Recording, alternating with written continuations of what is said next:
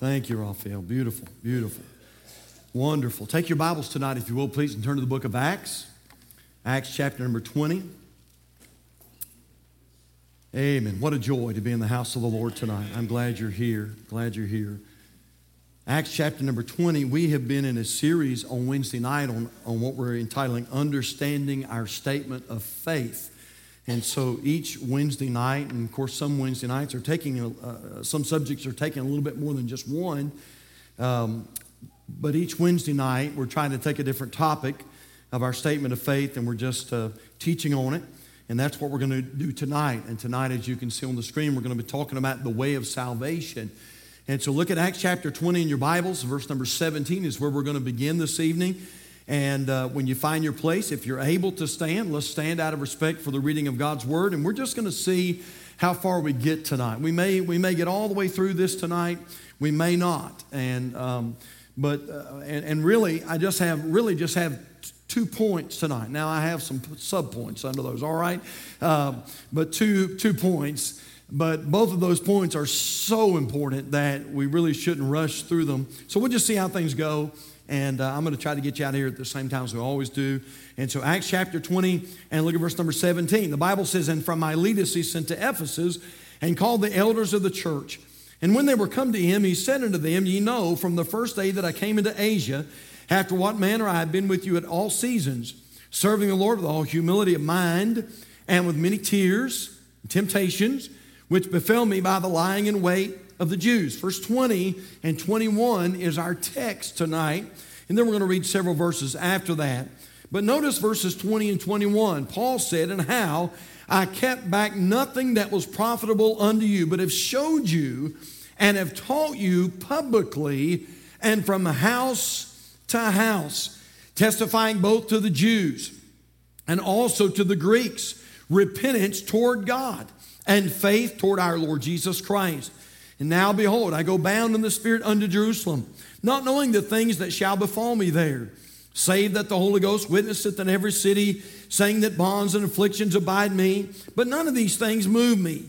Neither count I my life dear unto myself, so that I might finish my course with joy and the ministry which I have received of the Lord Jesus. What is that ministry? Look what he says to testify the gospel of the grace of God.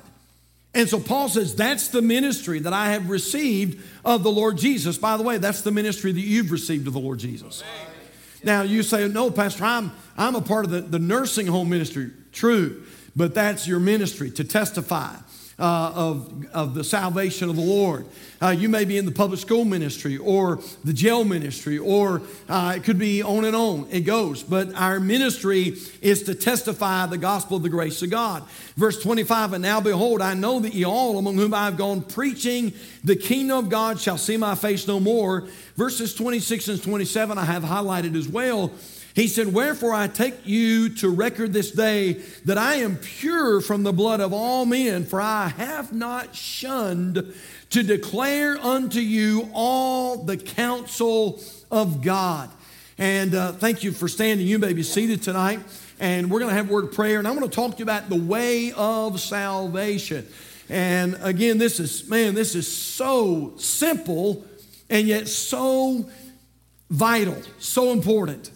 And I, I, I, really do believe what I'm getting ready to tell you. I believe that this is a doctrine that is absolutely neglected in a lot of our Baptist churches. Now, I know it's neglected in other churches, but I'm telling you, I believe it's even neglected in Baptist churches.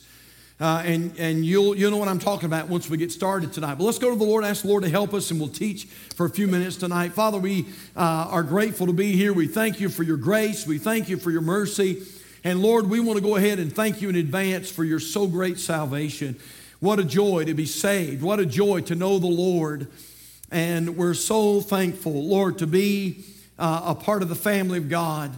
I pray now, Holy Spirit, that you would come in mighty power. And I pray that the Word of God would come alive in our hearts and our minds. And Spirit of God, that I would only say that, that you won't say it, and that I would leave out anything that you don't want said tonight.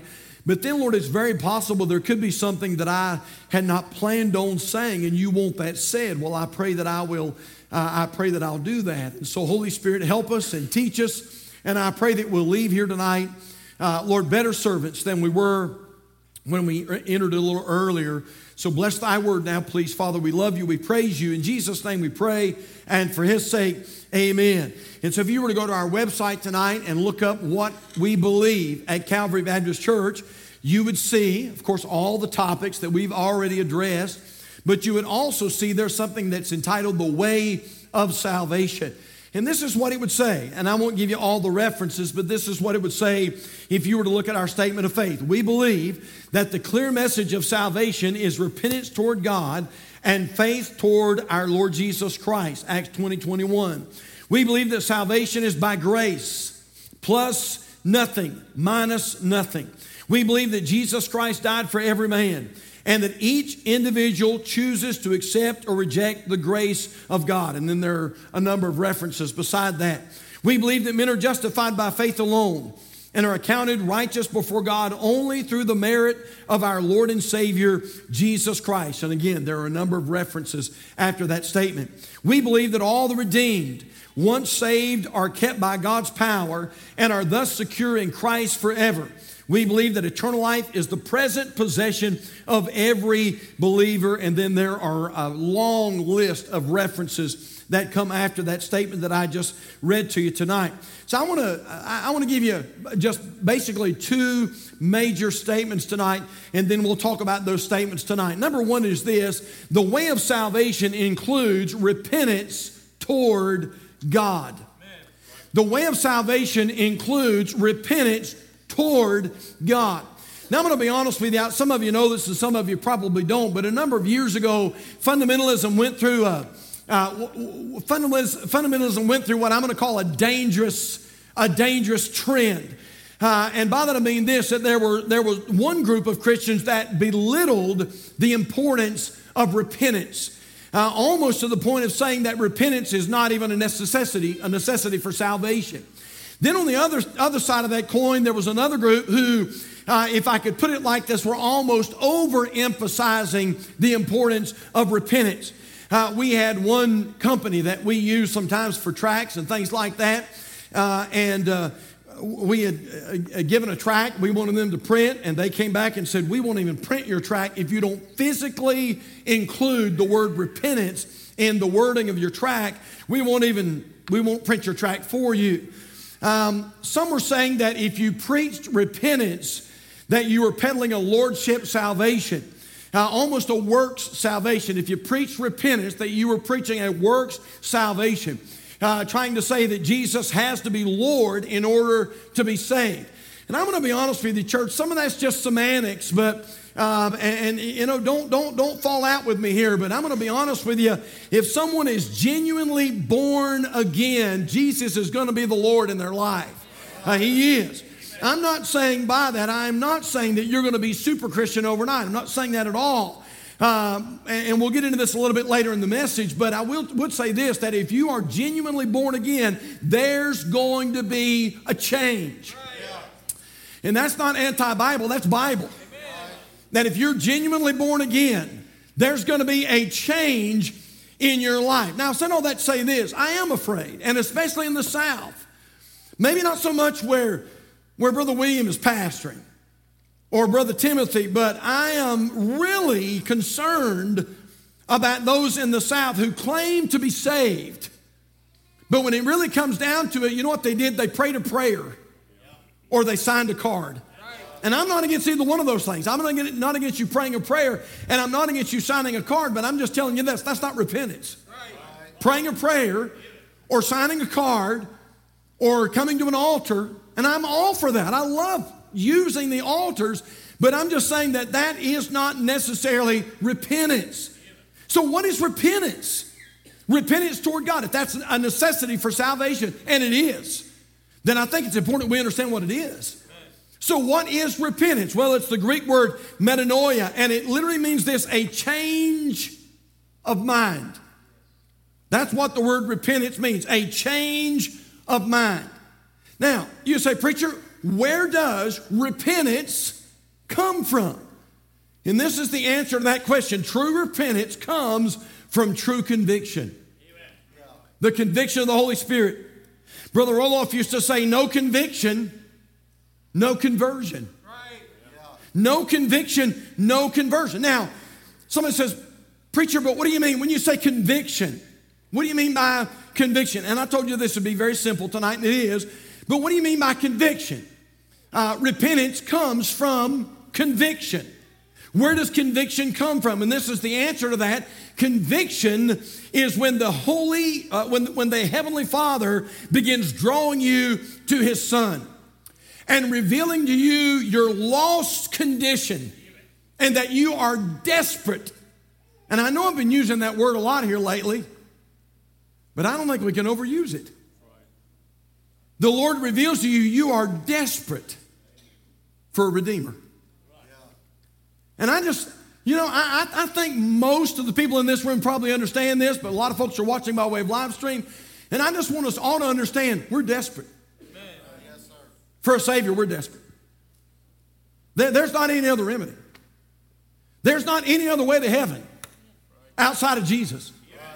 And, and that's what the, the, the, Lord does. In fact, take your Bibles, if you will, tonight and turn to the book of John, the Gospel of John, and uh, look at chapter 6, John chapter 6, and look at verse number 44. And I want you to listen, while I'm preaching this tonight and teaching this tonight, I want you to examine your own heart and your own experience tonight. And, uh, and we're definitely not trying to get anybody to doubt, but I do want you to let the Lord use this to examine your own experience tonight. But John 6 44, look what our Bible says. No man, no man can come to me except the Father which has sent me draw him. And I will raise him up at the last day except the Father which has sent me, draw him. It's the Greek word helkio, and it means, it literally means to drag off. It means to draw by inward power. To draw by inward power. Listen now, church. This is the thing. Did you know if preacher gets them saved, they don't stay saved? If I save them, I, you know. And every once in a while, and I, you know, I understand that. Young Christians, baby Christians, they'll say, Preacher, Preacher Pope, he saved me. Well, I, man, I got some news for you. If I saved you, you're desperate. You still have a big need in your life. And, and so, you know what? It, it, it, can't be, it can't be the preacher that draws you. It can't be necessarily a video that draws you. Now, it can't be a song that draws you. Now, the Lord may use those things.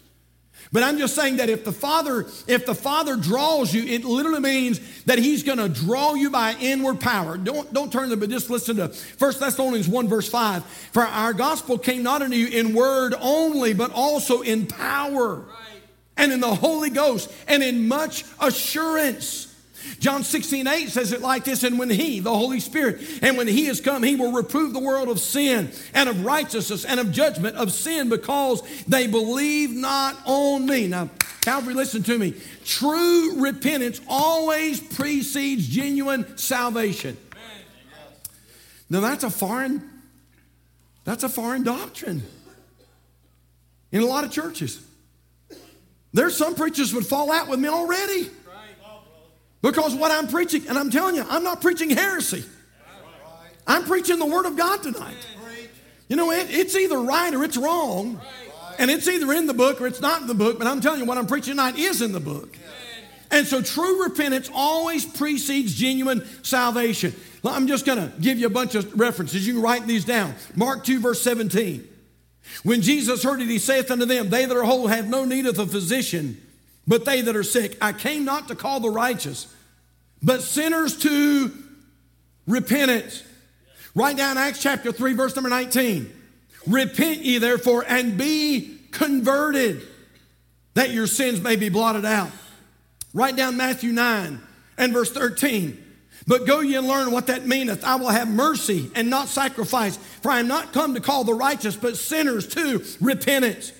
Write down 2 Peter chapter 3 and verse number 9. The Lord is not slack concerning his promises, some men count slackness, but is long suffering to usward, not willing that any should perish, but that all, A double L, but that all should come to repentance.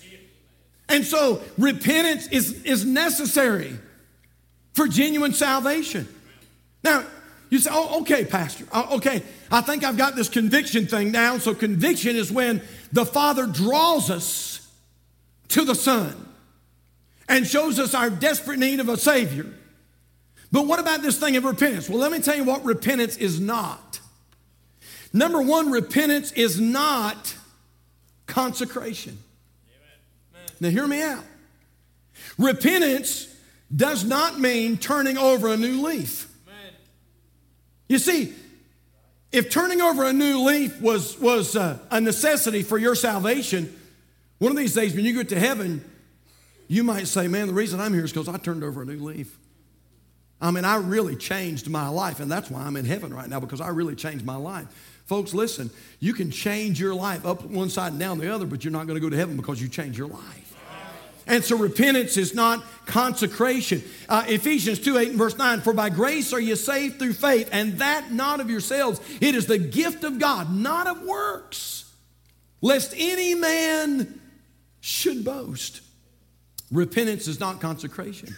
Tell you something else repentance is not contrition. Repentance doesn't mean that you that you feel real sorry for your sins. Now think about it.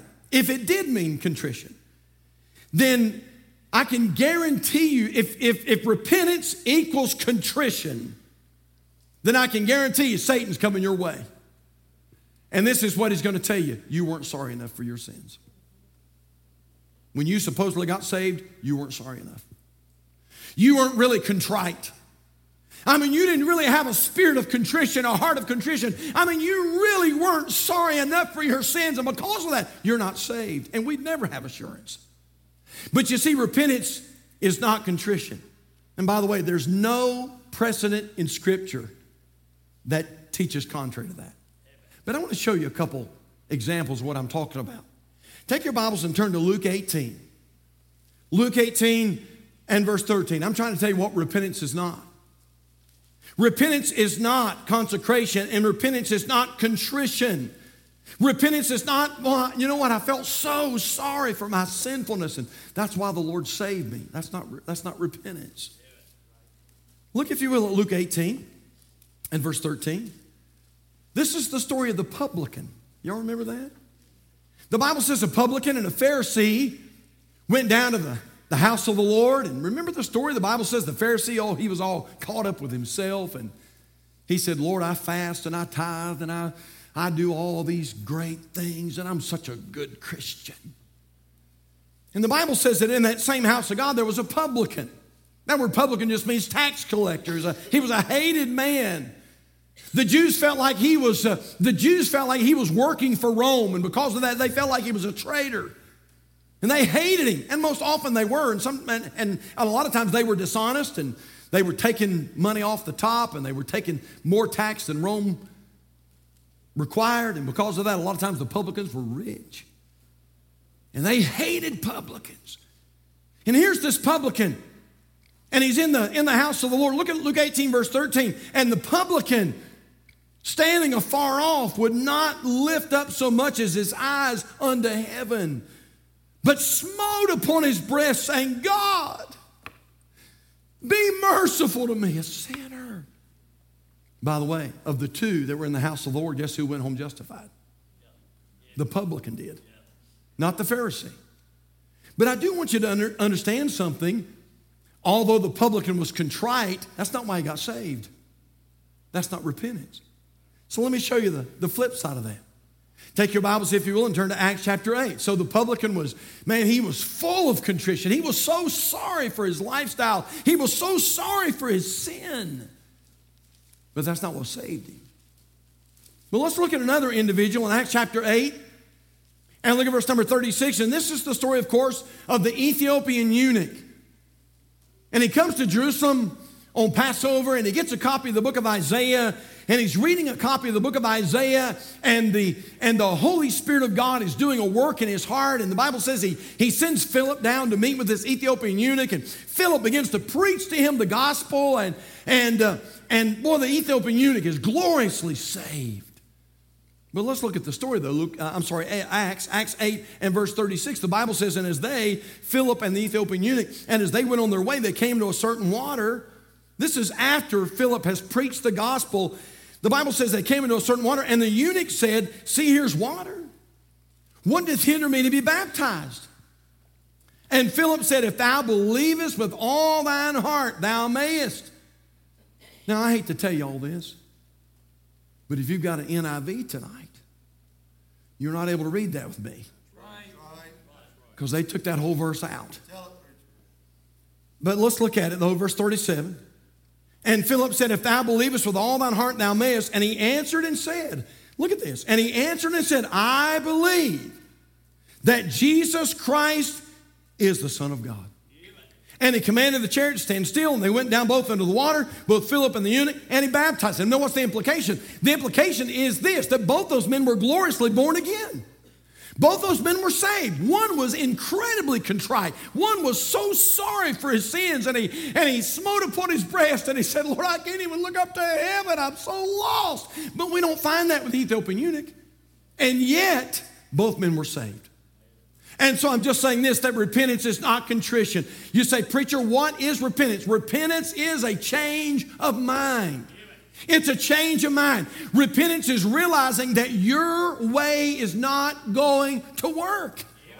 If you keep going the direction you're going, listen, your unbelief is not going to get you to heaven. Your good works are not going to get you to heaven. Repentance, therefore, is a changing of the mind. It's coming to that point where God begins to draw you to His Son, and you realize, you know what? I'm desperate. I mean, I might be a charter member, but I'm desperate. I mean, I might be the, the, the, best Baptist at Calvary Baptist Church, but I'm desperate. And you come to that point where you have a change of mind. Listen, repentance is not you continuing to go your way, and I'll just, what I'll do is I'll just go ahead, I'll take Jesus with me. That's not repentance. And by the way, that's what a lot of folks are doing. They, they, are, they are going their direction and along the line, somebody comes to them and says, You know what? You need to pray the sinner's prayer. And they've never stopped going their direction. They're going their direction. And they say, uh, Lord Jesus, save me. But you know what? They never change directions. They never change their mind. They're going in the same direction. And they're still believing in that works. And they're still believing in their church membership. And they're still believing in their baptism. And they're still believing in all these things. And oh, yeah, by the way, I believe in Jesus too. My friend, that doesn't work. That's not genuine repentance. Repentance is coming to that place where you realize the water's not going to get me there. And my charter membership's not going to get me there. And being a good dad or being a good mom or being a good teenager or whatever the case may be, that's not going to get me there. I'm desperate. I got to have a Savior. Friend, that is repentance. I would just, I would just ask you tonight have you ever come to that place? You ever come to that place where you just realize, you know what? I can't do this. I am not going to be in heaven because I signed a card or I prayed a prayer or I did anything else. I came to that place where I realized I'm going to have to have a change of mind. Now, let me show you another great example, and the Bible's full of them. Take your Bibles and turn to Matthew chapter 19. Matthew chapter 19, and look at verse number 16. Matthew 19, verse 16. And this is the story of, of what we call the rich young ruler. And I want you to understand something. The rich young ruler, as far as we know, died, lost, and went to hell. And somebody says, Yeah, preacher, you're right. He died and went to hell because he was rich. That's not why he died lost. He died lost because of this subject we're talking about right now. He wasn't willing to repent. Look at Luke, I'm, I'm, sorry, Matthew, Matthew 19, verse 16. And behold, one came and said unto him, Good master, what good thing shall I do that I may have eternal life? Verse 17. And he, Jesus, and he said unto him, Why callest thou me good? There is none good but one, that is God. Now, let me explain that question. The Lord says, Why are you calling me good? Are you calling me good because you genuinely believe that I am the Messiah? Is that why you're calling me good? Uh, and so the Lord's trying to get to the root of the issue here. He says, But if thou wilt enter into life, keep the commandments. And he saith unto him, Which? Jesus said, Thou shalt do no murder, thou shalt not commit adultery, thou shalt not steal, thou shalt not bear false witness. Honor thy father and thy mother, and thou shalt love thy neighbors thyself. Look at verse 20. The young man saith unto him, All these things have I kept from my youth up. What lack I yet? Lord, I am a good person. I've done it all. That's what he's saying. Verse 21 Jesus said unto him, If thou wilt be perfect. Hey, you want my righteousness? You want to be perfect like me? If thou wilt be perfect, go and sell that thou hast and give to the poor, and thou shalt have treasure in heaven, and come and follow me. But verse 22, but when the young man heard that saying, he went away. How did he go away?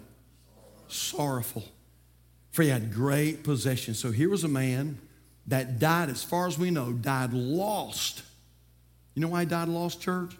He wasn't willing to change his mind. He wasn't willing to repent. And so repentance is a change of mind. It's come to that place where you say, you know what, I can't save myself. And the preacher can't save me, and my mom can't save me. And I understand that I'm desperate. I've got to have a Savior. And so, number one, the way of salvation includes repentance toward God. But I think we can do this quickly, quickly. Number two, the way of salvation includes faith toward our Lord Jesus Christ. We read that tonight in Acts chapter 20.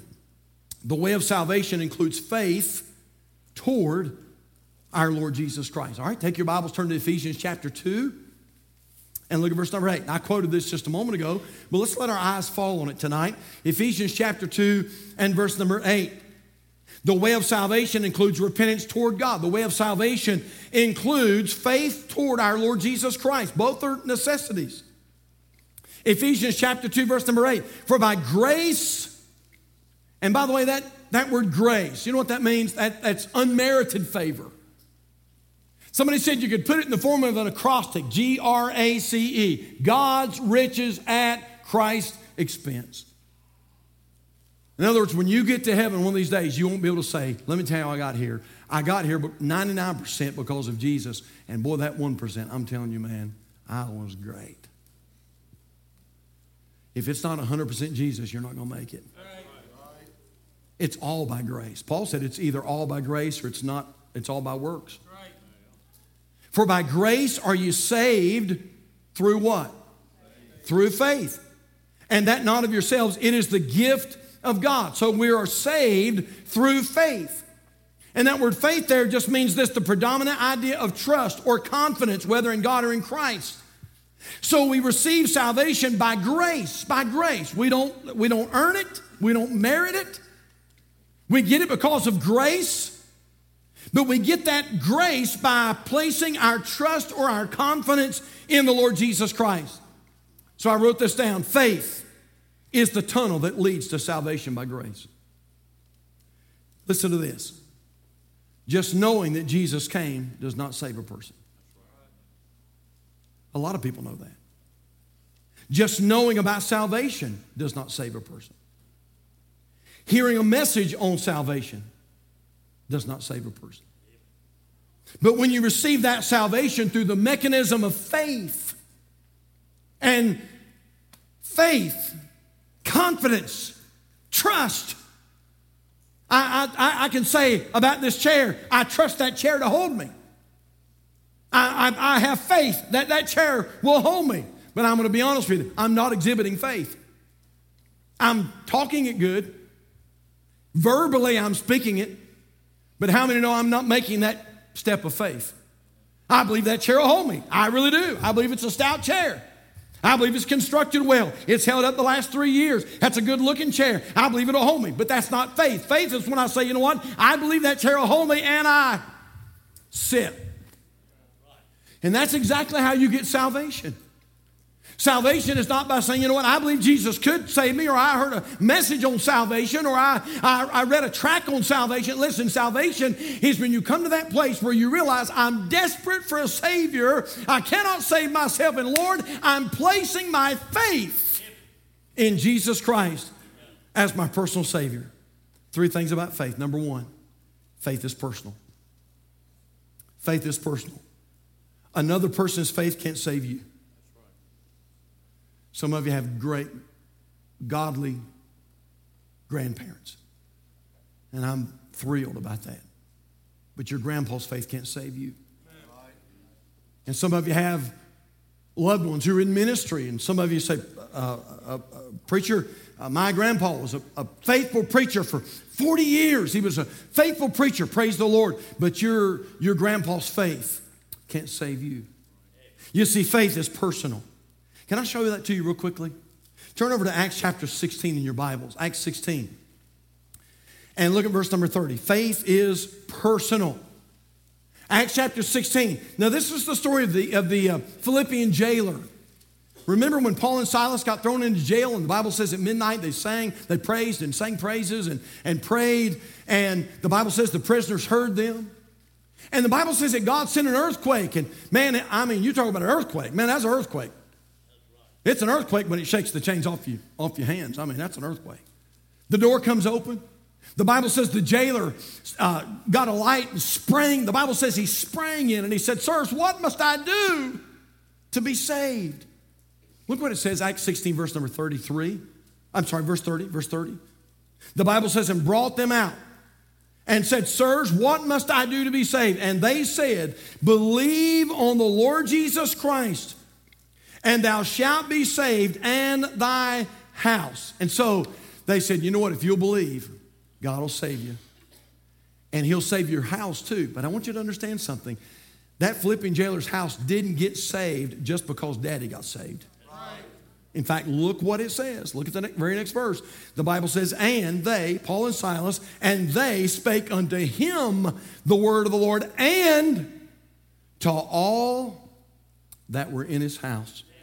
And he took them the same hour of the night and washed their stripes and was baptized, he and all his straightway. You know why his family got saved? Because they heard the gospel and they responded in faith to the gospel. And so faith is personal. Number two, faith is powerful. Faith is powerful. Somebody says, Preacher, how much faith do I need to get saved? And I just recently, I recently dealt with somebody, and I can't remember exactly who it was, but just recently I, I dealt with somebody, and I, and I, I, and I told them this. I said, You know, that was an area, I, that was an area where the, the, the devil bothered me after I got saved. Now, I believe I legitimately, genuinely was born again. But, but Satan knows what to say. And the devil came to me and he said, You're not saved. You are not saved. You're going to hell. And he tried to mess with my assurance. And, and, I, and I said, No, I, am saved. My pastor went through the gospel with me, and I prayed and received Jesus as my Savior. And he said, Yeah, I know you did all that, but you didn't have enough faith. You had some doubt. You didn't have enough faith. And because you didn't have enough faith, you're not born again. And so the question is this how much faith does it take to be born again? I'm glad you didn't come for a bunch of deep stuff tonight because you're not going to get it. You know what the answer to that question is? How much faith does it take to get saved? Here's the answer enough faith to call. Amen. Enough faith to call. All right, let's look in our Bibles. We're almost done. Look at Romans chapter 10. And look at verse 13. The Bible says in Romans 10, verse number 13, For whosoever shall call upon the name of the Lord shall be what? Saved. Shall be saved. Does it say you might be saved? Does it say there's a chance you'll be saved? Does it say you'll be saved if God's in a good mood? It's not what it says. It says, For whosoever shall call upon the name of the Lord shall be saved. And then the Bible sort of explains that. If you back up a couple verses and look at Romans chapter 10, verse number 9, that if thou shalt confess with thy mouth the Lord Jesus and shalt believe in thine heart that God hath raised him from the dead, thou shalt be saved. For with the heart man believeth unto righteousness, and with the mouth confession is made unto salvation. And so the devil came and he bothered me about that. And he said, You didn't have enough faith. You're lost. You're lost. You're lost. You're going to hell. You're not, you're not saved. And, and I mean, for weeks, Satan bothered me about that. And finally, thank the Lord, the Holy Spirit told me this right here. And I said, You know what? I don't know how much faith I had, but I do know this. I had enough faith to call. I realized I was lost, I was under conviction, and I went to the Lord and I called. And my Bible says if I have enough faith to call, that my God will save. Now, I'd rather believe what God says than what some preacher says. And so if you're here tonight and you say, Preacher, you know, I don't know if I had 100% faith. Did you have enough faith to call? Man, you're under conviction. And, and God was drawing you, and, and you realized you're desperate for a Savior, and, and you called on Him, and uh, you called on Him. And the Bible says if you do that, you'll be saved. Now, let me show you one last place, I think, and we're going to be done. But I want you to turn over to Luke 23. Luke chapter 23. Faith is powerful. And in Luke chapter 23, we see both of these points that I'm teaching tonight. We see repentance toward God, and we see faith toward our Lord Jesus Christ. Now, this is the story of the, of the thief on the cross. And I want you to look, if you will, Luke chapter 23 and verse number 39, and we're about to be done, so hang in there with me. Luke 23, verse 39. And one of the malefactors, that's just one of the criminals, and one of the malefactors which were hanged railed on him, saying, If thou be Christ, save thyself and us. Verse 40, but the other, the other malefactor, the other criminal, but the other answering rebuked him, saying, Dost thou not, dost, dost not thou fear God? Seeing that, uh, that thou art in the same condemnation. Look at verse 41, and here, here's repentance. Verse 41, and he said, And we indeed justly, for we receive the due reward of our deeds. In other words, you know what that thief was saying? I deserve to be here. Right. This man in the middle is innocent. But I'm guilty. Man, oh man. They may not be good preaching, but I'm telling you what, man, that's worth shouting about right there. You know when you get saved and when you finally come to the place where you say, I'm guilty. You know, a lot of church members are filling our churches today and they are lost as a goose. Lost. And they've got a Scofield Bible and they know how to tie their tie and they know how to put a suit coat on. And some of them are singing in choirs and some of them are singing in special groups and they are lost. You know why? They never came to that place where they said, I'm guilty. And I'm desperate. I'm desperate for a Savior. And so we see repentance here. Look what he says. Verse 41 And we indeed justly, for we receive the due reward of our deeds, but this man hath done nothing amiss. Oh, look at verse 42, Calvary. And he, and he, what's the word? And he what? And he said, here he's getting ready to exhibit faith. And he said unto Jesus, Lord, remember me when thou comest into thy kingdom. And Jesus said unto him, Verily, truly, verily, I say unto you, unto thee, today shalt thou be with me in paradise. Hey, can I remind you of something? That thief never had the opportunity to come down and get baptized. And he never had the opportunity to come down and join a Sunday school class. And he never had the opportunity to come down and join the church. But you know what he did? He realized, I'm guilty and I'm desperate. I'm desperate. And this is the man right here that can do something about that. Lord, come on. I don't know if anybody else is getting this tonight, man. I'm getting it, I'm getting it full steam tonight, I'm telling you. And he said, Lord.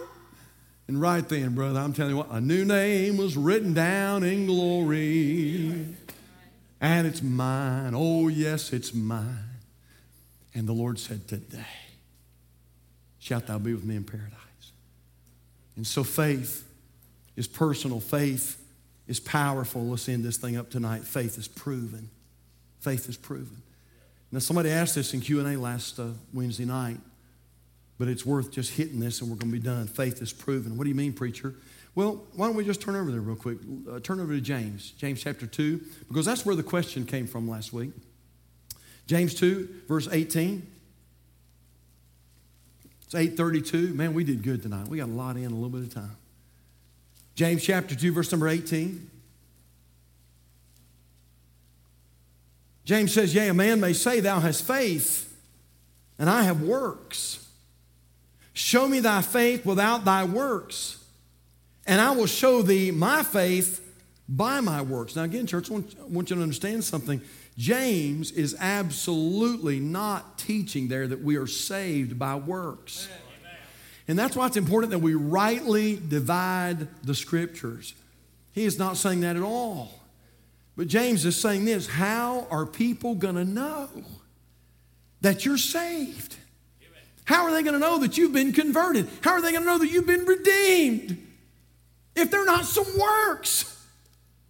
You, you, listen, you know what? These, these supposed Christians who never darken the door of a church, who don't live like Christians, who don't talk like Christians, and, uh, and don't act like Christians, and then they tell their coworkers, I'm a Christian. You know what they're doing to the world? They are confusing this world. And James is saying this listen, if you're going to say, if you're going to say that you're a Christian, you better back it up with something. Put your money where your mouth is. Man, if you're going to say, I'm saved, brother, act like it. Live like it. Have a testimony like that. And so faith is proven. 2 Corinthians 5 17, therefore, if any man be in Christ, he is a new creature. Old things are passed away. Behold, all things are become new. Man, how many are glad for so great salvation? Yeah. Somebody said Longfellow could take a worthless sheet of paper and write a poem on it and make it worth $6,000. That's genius. Rockefeller could sign his name to a piece of paper and make it worth millions. That's capital. Uncle Sam can take gold and he can stamp an eagle on it and make it worth dollars. That's money. A craftsman can take a material that's worth only $5 and make an article worth $50. That's skill. An artist can take a 50 cent piece of canvas and paint a picture on it and make it worth a $1,000. That's art. But God, and only God can take a life that's sinful and without joy and wash it in the blood of Jesus Christ and put His Holy Spirit in it and make it a blessing to humanity. You know what that is? That's salvation. And that's worth getting excited about. Will you bow your heads with me tonight? Do you know that you know that you know that you know? Do you know that you're on your way to heaven? Has there ever come a time in your life when you said, I'm guilty? I'm guilty. And I'm desperate. What I'm doing is not going to work. I understand that I am desperate, desperately in need of a Redeemer, a Savior. And that Savior is not Pastor Pope. And that Savior is not Billy Graham. And that Savior is not B.R. Lakin. That Savior's Jesus. Have you ever come to that place where you trusted Him as your personal Savior? Put your faith in Him. If you're here tonight and you're depending on anything else, I'm just going to be quite honest with you tonight. Just as soon as we stand, or even before, you ought to make your way to this altar and let somebody take a Bible and show you how you can know that you know that you know that you're on your way to heaven. I'm going to ask a couple of our personal workers, if they don't mind, just to slip out very quietly and come to the altar tonight. And if you're here this evening and say, Pastor, you know, I just don't know. I'm just not sure. I mean, if I closed my eyes in death tonight, I'm just not sure that I would go to heaven. Why don't you do this tonight? Why don't you just forget about what everybody thinks and tonight walk this aisle and get it nailed down once and for all. If you're watching live stream right now, we just we put a number on the bottom of your screen. And we have some people that are waiting right beside the phone right now. They want to take your call. I hope you'll call us. Will you stand with us all over the house tonight? Father, we thank you for your blessings. And God, thank you for what you've taught us tonight. Thank you for the way of salvation. God, thank you that it's simple, it's not complicated. Lord, we just got to come to that place where we realize we're guilty. And we're not only guilty, we're desperate. And there's not anything that we can do that'll save ourselves. We are saved by the grace of God through faith in Jesus Christ. God, I pray that you'll save. I pray that you'll save here tonight. If not here, I pray you'll save through the live stream, maybe both. And then, Lord, I pray for those that know that they know that they know that they're saved. I pray they'll go away from this place tonight rejoicing in a so great salvation. Our heads are bowed, our eyes are closed. Right before we go tonight. Anybody here tonight and you just let preacher pray for you? You may be visiting, you may have been here for the last five years, but, but you'd say, Pastor, if I died tonight, I'm not sure that I would go to heaven. And I care enough to slip up my hand and let you pray for me. Is there one anywhere tonight you'd let me pray for you? Preacher, if I died, I'm not sure that I would go to heaven. Would you pray for me? I see that little hand. I'm going to pray. Anybody else? Anybody else? Preacher, pray for me. I'm not sure if I died, I'd go to heaven. Please remember me. Anybody else? I see that hand. So, Father, I thank you that you're dealing with hearts. And I pray, Lord, that you might bring these to that place of understanding. And I pray, God, that when you do that, I pray that they'll, they'll just fall into the arms of the Redeemer and trust Him as their personal Savior. God, I pray that they'll just uh, place their faith and trust in Jesus. Thank you, Lord, for a so great salvation. And we didn't get to this part tonight, but Lord, thank you. It's not just a so great salvation, it's a secure salvation. And Father, we're glad that once we're part of the family of God, we're forever a part of the family of God. And we thank you and praise you for that. Lord, thank you for letting us have church tonight. Thank you for all that you've done. Lord, we love you and praise you in Jesus' name. Amen. Hey, we're going to sing this little chorus before we go. We want to get you get you practiced up because Bible school's just around the corner. All right? Let's sing it together. Oh, it's wonderful to be a Christian. Oh, it's wonderful to be God's child. Oh, it's wonderful to have your sins forgiven. Oh, it's wonderful to be redeemed, justified forever. A little bit louder. Oh, it's wonderful to be a Christian. Oh, it's wonderful to be God's child. Oh, it's wonderful to have your sins forgiven. Oh, it's wonderful to be redeemed, justified. Well, you sound so good. One more time. Oh, it's wonderful to be a Christian. Oh, it's wonderful to be God's child. Oh, it's wonderful to have your sins forgiven. Oh, it's wonderful to be redeemed, justified, forever reconciled. And all God's people said, Amen. Amen. It is wonderful, isn't it? Man, oh man.